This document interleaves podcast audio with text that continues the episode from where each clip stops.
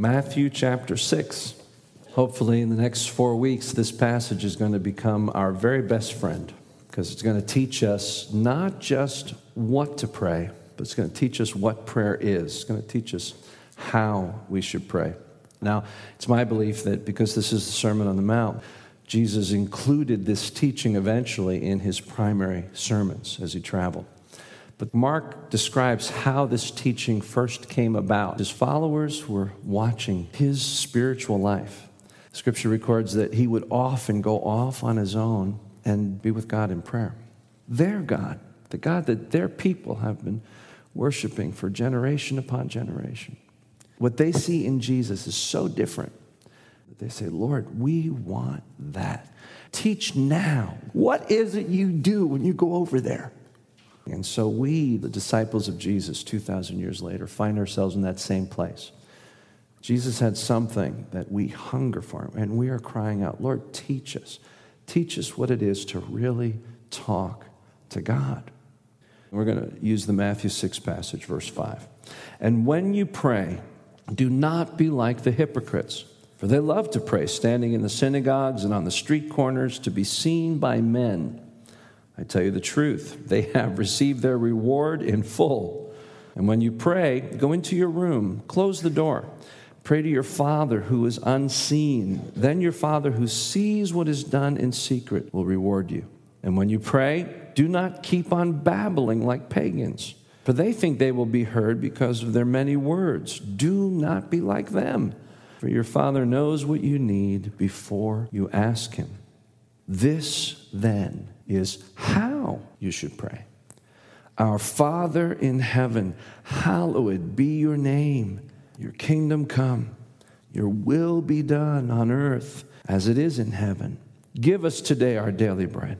Forgive us our debts as we also have forgiven our debtors. And lead us not into temptation, but deliver us from the evil one. For yours is the kingdom and the power and the glory forever. Amen. For if you forgive men when they sin against you, your heavenly Father will also forgive you. But if you do not forgive men their sins, your Father will not forgive your sins. Today, what we're going to do in just a few moments is an overview of the Lord's Prayer. What I want you to focus on right now is that very phrase, this then is how you're to pray. Notice it's the word how, not the word what. This is a model. It's the corrective for all the other things in the Bible about prayer. And when people don't start here and they go to those other places, then they abuse prayer. They misunderstand it. They turn it into something it's not meant to be. This is how you should pray. And he starts by saying, This is how you shouldn't. Not like our religious leaders, the hypocrites, because they pray for show. Not like the pagans, because they pray for dough. Sorry, I just thought of that. I, I don't know if that's going to stay on the recording, but I think you know what I'm getting at here. They pray to receive, and they think they're going to get it by virtue of their many words. Jesus says there's lots of ways that people think is good prayer. And then he says, but this is how you're really supposed to pray. Let me take and give you five things about prayer that I think Jesus is trying to help us understand. The first is that prayer, if it's nothing else, is relationship. And that's the phrase we're going to look at for a few moments today our Father in heaven. The second is that prayer is commitment. Hallowed be your name, your kingdom come, your will. There's a level of commitment that it means to be a child of God, to his name, to his kingdom, and to his will in our lives. The third area is prayer is reliance. Remember at the very beginning of this, one of the things Jesus says that you shouldn't pray for is just to get your needs out there because your Heavenly Father does know what you need. So prayer is less about the asking, and yet Jesus offers four things that we bring to the Father give us, forgive us, lead us, and deliver us. Christ already knows what we need. Why ask? Because we need to remember our reliance on Him the fourth thing that prayer is is submission. Even though I've brought these things that I know are about my life and my needs, in the end, I remember it's about you. Yours is the kingdom, yours is the power, yours is the glory. This cluster of terms that help us understand the nature of prayer as submission to the will of God. C.S. Lewis, one of his most famous and simple quotes was I don't pray to change God's mind. I pray so that God will change my mind. I think that ought to be true of all of us. Ultimately, prayer is a surrendering to who God is and what He wants in our lives. And then finally, prayer is agreement. And that's just wrapped up in that last phrase Amen. I'm with you in this. Lord, I want what you want. It's not like the magical way to end the prayer that moves it into motion so that it happens. Just like saying, Dear Jesus, is the beginning that gets God's attention. I, got news for you. We already have God's attention. His face is right on us. He just wants us to seek it, to seek His face. You need to first dismiss this notion that the meat of the prayer is somehow in the middle. And you have these bookends that are how you start praying and how you end praying. You start praying by addressing God. Think of it as a business letter to heaven. Our Father is sort of the equivalent to to whom it may concern. Dear John, Dear Lord, we start it like this is just formal introduction. And then once we've said everything that matters, then we're just going to close by saying amen. And that's a way to let God know we're done. You see, everything that Jesus puts in this prayer is part of what prayer is. And so when we come to this first section, these first three words, they are not just the first thing that Jesus says, I think they're foremost. I think there is no prayer that is authentic prayer if it doesn't flow out of these words our Father in heaven.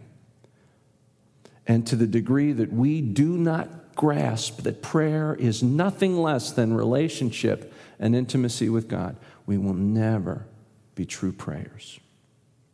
That's how important what I want to share with you in these few minutes today is. Prayer is first and foremost relationship with God. He says it very simply, and we're so familiar to it that we might miss the significance of it to the listeners of the day. Our Father in heaven, well, we've heard that. I want, I want to put you in the, in the hearts of the first listeners to that today. But before I do that, I want to talk about three dynamics that are part of this. The first, community. You note throughout this whole prayer, it's plural our, us, we. So even though Jesus says, don't pray like those who pray publicly for acclaim, but go into your closet, he's not teaching that prayer is just a private thing. It isn't. What he's basically saying is, if you can't pray for God's ears alone, then you don't pray. But prayer is something that is not just between you and God, it's an us thing. Our Father who art in heaven. Now, not only is it about community for us, who was saying these words? Jesus. So when Jesus says, Our Father who art in heaven, he's including himself, I believe. And that's one of the great secrets. We are able to call Yahweh Father because we come to him in Christ. He is the true mediator between God and man. Without the ability to come to the Creator God through Jesus, He is just that. He is the mysterious Creator God. He is only Father because Jesus makes it possible. And therefore, when we pray, we are always praying, listen, with Jesus. And when Jesus says it is our Father that we're talking to, what he's saying is, I'm giving you the privilege of entering into prayer as I have known it with my Father since eternity past. And I'm the one that's going to make it possible for you. We're doing this together. It's community.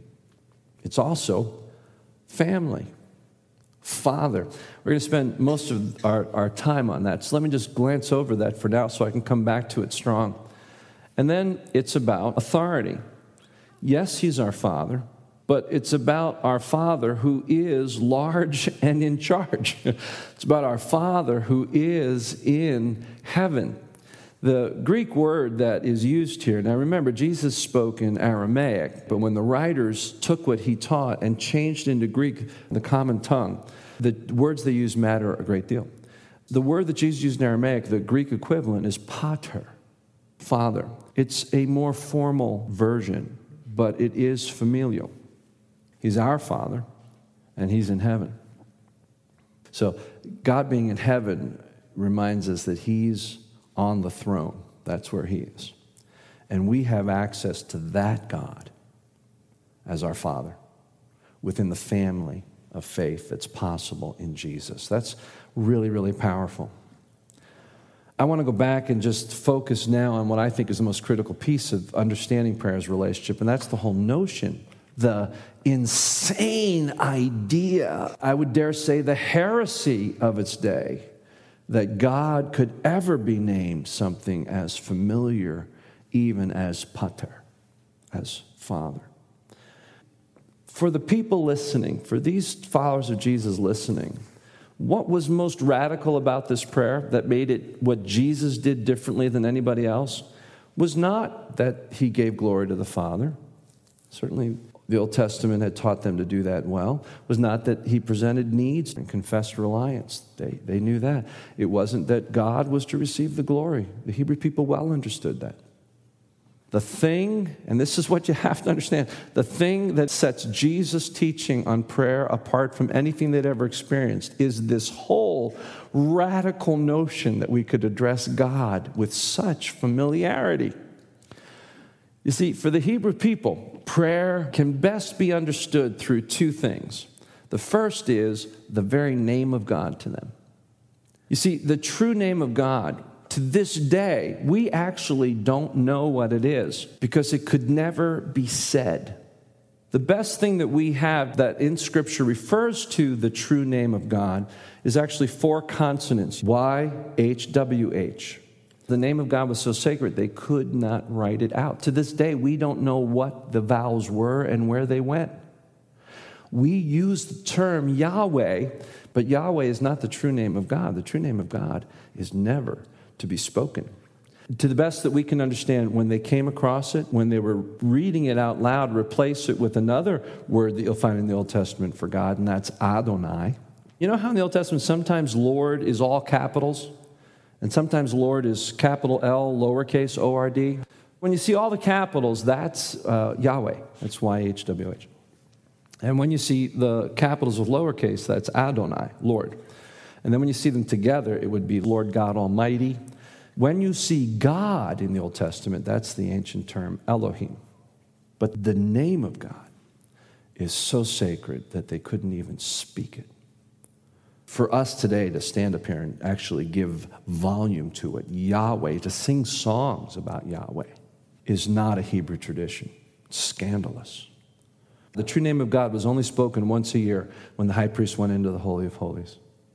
And when they had to say it, the, the fear, the trembling of saying it in any way that, that others would hear. So, what they basically did was simply use the consonants. So, what you might hear when they were referring to God would simply be, So, imagine yourself growing up under that tradition, approaching this God in prayer.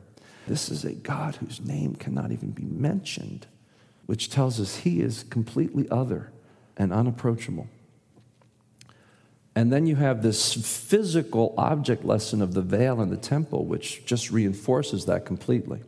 You see, the veil stood between two different compartments that only those who served as priests had access to. There was the holy place.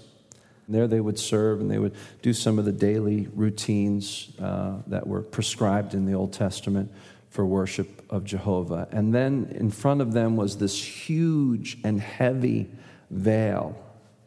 And embroidered into that were these warrior angels known as cherubim. It was meant, as I see it, to remind them of the fall because the cherubim stood at the garden when Adam and Eve were forced to leave the garden because of their sin. You see, the Garden of Eden was the original place that spoke about what life was meant to be intimacy with God.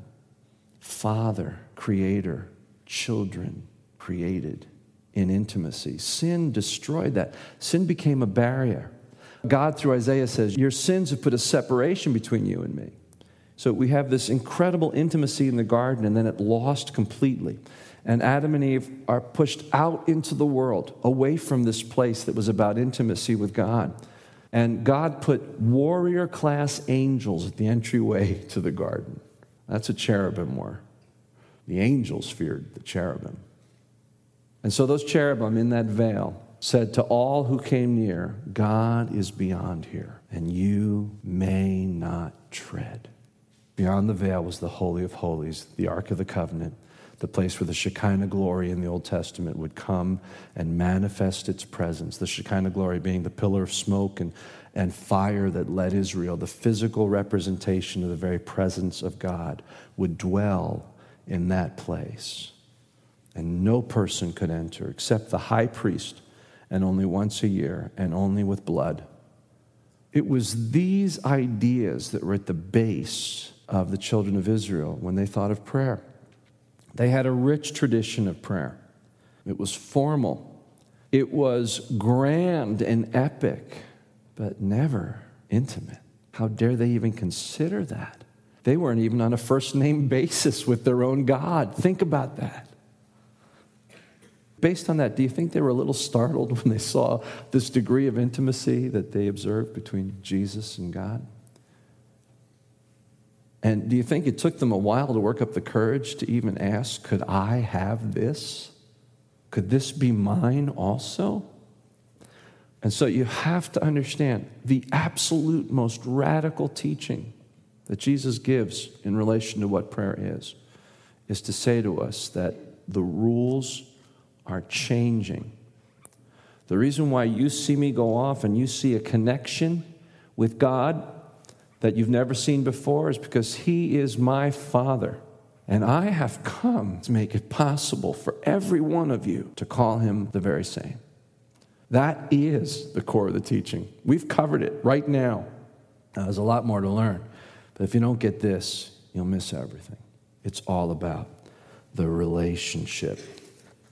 So Jesus comes and he makes that relationship possible. What happens?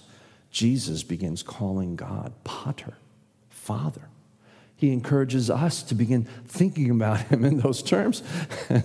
How does he make it possible? How do we know that we can do that? Well, one of the great symbolic shifts between Old Testament and New Testament centers around the veil itself. Because scripture records that that veil that had stood for generation upon generation and in every temple that had been built since the original, it had been carefully reconstructed and put back in place. That veil that stood to say, God is with you and among you, but you cannot be with him. That veil, when Jesus cried out, It is finished, and gave his life for our sins, was torn from the top to the bottom. I think God reached out of heaven and said, We just don't need this anymore. And that's why Paul writes in, in 2 Corinthians 5 we are new creations in Christ. The old has gone, the new has come. In the same way, Adam and Eve were able to walk intimate with their Father. Now, once again, God draws near to us because of Jesus Christ. And the writer of Hebrews says it so beautifully. He talks about the, the priests that stood before this veil and the high priest that went behind and all this ritual that really served nothing except for short term confession. And then Christ came and his body, which became our sin, the sin was the true veil. That's what it was. And when Christ, who became our sin, was torn, the veil was torn away and the way was made to the intimate presence of the Father. And the writer of Hebrews, imagine the scandal of this. Writing to the Hebrew people, let us come boldly into the Holy of Holies. I think as many people read that and said, find this author and stone him, has found that an attractive thought. But once we see Jesus and the intimacy, we understand that place with the Father is not one to be feared. The only thing that ever made that fearful was sin and the weight of guilt. And Christ has removed it once and for all. I can come boldly. I want you just to look with me very quickly in the book of Galatians. Verse 26, chapter 3, Galatians. A little bit of teaching on it uh, to build this idea of fatherhood. You are all sons of God through faith in Christ Jesus. For all of you who were baptized into Christ have clothed yourself with Christ. There is neither Jew nor Greek, slave nor free, male nor female, for you are all one in Christ Jesus, if you belong to Christ. And then you are Abraham's seed and heirs according to the promise. What I'm saying is that as long as the heir is a child, he is no different from a slave. Although he owns the whole estate, he is subject to the guardians and trustees until the time set by his father. So also, when we were children, we were in slavery under the basic principles of the world.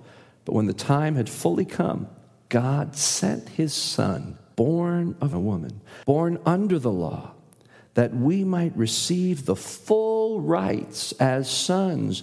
Because you are sons, God sent the Spirit of his Son into your hearts, the Spirit who calls out, Abba, which means, what does Abba mean as opposed to Pater? Abba is, yeah, it's Papa, Daddy. So you are no longer a slave, but a son. And since you are a son, God has made you also an heir. Now, can I just ask an honest question? How many of you out there were reading that and going, there it is again son, son, son, son? I'm a woman. How many of you had a little bit of a reaction to that?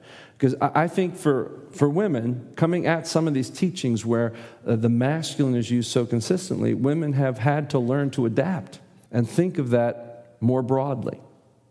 Right now, we're in this stage where we're trying to come up with what we call gender neutral uh, interpretations. You can go out and buy an NIV that's gender neutral. And so, what it would say here is children of God instead of sons of God. Now, the Greek language here does say sons. This is one of those little teaching moments that I hope is liberating. I think the worst thing we can do is to begin to change what the Bible says in a way that for our generation is less uh, offensive. Because sometimes there's a deeper meaning than what we see. And were you to go into this very passage that I just read and read this gender neutral thing, you'd miss the power of what Paul is teaching. This is a misnomer that Paul was somehow this chauvinist Jesus was the revolutionary who elevated women, and Paul was the chauvinist that put them back in their place. We don't get it because we don't understand what he's saying. There's a reason why Paul says, You are sons of God. He's not being stuck in this male idea, he's actually rebelling against it. And you would miss that if your sense of what's right forced you to go and buy one of these gender neutral Bibles, because then you don't really have the Bible. You have a Bible that's been made safe by somebody else's ideas. I'm challenging you to trust what God's word says and let it speak for itself. And believe that there is truth that transcends our cultural offensiveness. What is it that Paul means when he says we are all sons of God? Is he just talking to the men in the group? No. That's the important thing. Women, Paul is calling you sons of God. Read on. He says, You are all sons of God through the faith in Christ. Because of that, there's neither Jew nor Greek, slave nor free, male or female. We have all become heirs according to the promise. Paul is throwing the traditions of his day right in the face of the conservatives because it was the sons who were the ones that had the access to the Father. It was the sons who were heirs. And what he means by that is what culture assigns only to the men, God assigns to all of his children. You see, sonship here is about being an heir. So when you read this, what you want to do is circle these words. Verse 26, circle sons. Verse 28, circle male and female. Verse 29, circle heirs. And then go forward and look at where it says, So you are no longer a slave, but a son. Since you are a son, God has made you also an heir. And say, That is for all of God's children. That's what Paul is saying. Now, you see what you would have missed if your little social, current, contemporary offensiveness made you just go out and buy a Bible that dared to change what Paul wrote? See what you'd miss? It's a very powerful thing. I think there's a great intentionality in this play of words. You are sons of God, male and female, heirs to the throne. That's what he's saying. I love that thought. And then I want to just quickly talk about a couple other things here. In, in the beginning of the verse, he talks about when you're children, you're more like slaves. In other words, even though you're cared for and someday you'll receive the inheritance, when you're a child, you, you don't really get to call your own shots. Uh, you know, your parents call the shots, you're under authority, you're, you maybe get allowance, but you don't get your inheritance, so your life is limited, not unlike a slave. Here's another really, I think, a really powerful thing. When Paul uses the term Abba, he's referring to it in the context of you and I no longer being infants with God, but being mature heirs of God. When we think of the idea of Abba as childlike faith, Paul sees it as matured faith. Our concepts, where Abba is like us reducing ourselves to simplicity and dependency on God, we see it that way. And we see pater as the more formal. It's actually just the opposite. Jesus is introducing in the prayer to spiritual infants the notion of referring to God as paternal. It is the infantile notion of God that makes him pater. He's bigger than me. It's that awe kind of a thing. And it's the heirs, the ones who have been freed, who have been matured and given their full sonship, that get to call him Papa. I love that thought. It's in the maturing, it's in the embracing our inheritance in Christ that the intimacy deepens. We are sons and daughters of God. How did we become that? John 1:12. Let's say it together. To all who receive him, to those who believe in his name, he gives the right to become children of God. This is the gospel. And what this brings us to is what Jesus always brought us to why he came. Even his teaching on prayer about the gospel. Real prayer flows out of relationship, and relationship only happens through the new birth by our coming by faith to Jesus. So that leads us to several thoughts today. Uh, one of the questions might be for you if God does still seem like that Old Testament God, and you've tried to reach him, but it just seems like there's nothing working, nothing happening, no, no relationship there. Maybe the problem is you've never made that step of faith to come to Christ, to believe in him, and to surrender to him as your Savior. For you, the real lesson on prayer is to get into relationship with him. Come to faith. You can do that right now today. Simple turning of dependency on yourself for being right in life to dependency on God through the work of Christ. It's a confession of your sin and his death as what paid for it. It's a belief and a reliance and a surrender to him as your Savior and Lord. You could be sitting here even as I'm verbalizing it, saying, That's what I want. And God hears that prayer. And for the rest of us, who have known Christ. The corrective here may be to weep over the fact that we think that we could have turned prayer into anything else without this incredible joy of ever deepening our relationship with God. It's all about relationship, it's nothing else. And the cross is what made it possible. We're going to come to the Lord's table today. And we're going to remind ourselves of the action of immense love that both the Father and the Son undertook. The Father in sending his Son, the Son in allowing his body to be offered and bruised, and his blood shed for us so that the veil, the barrier between us and Creator could be removed, and we could, by faith, come and live in intimacy and dare to call Yahweh Father. Let's take a moment and pray together.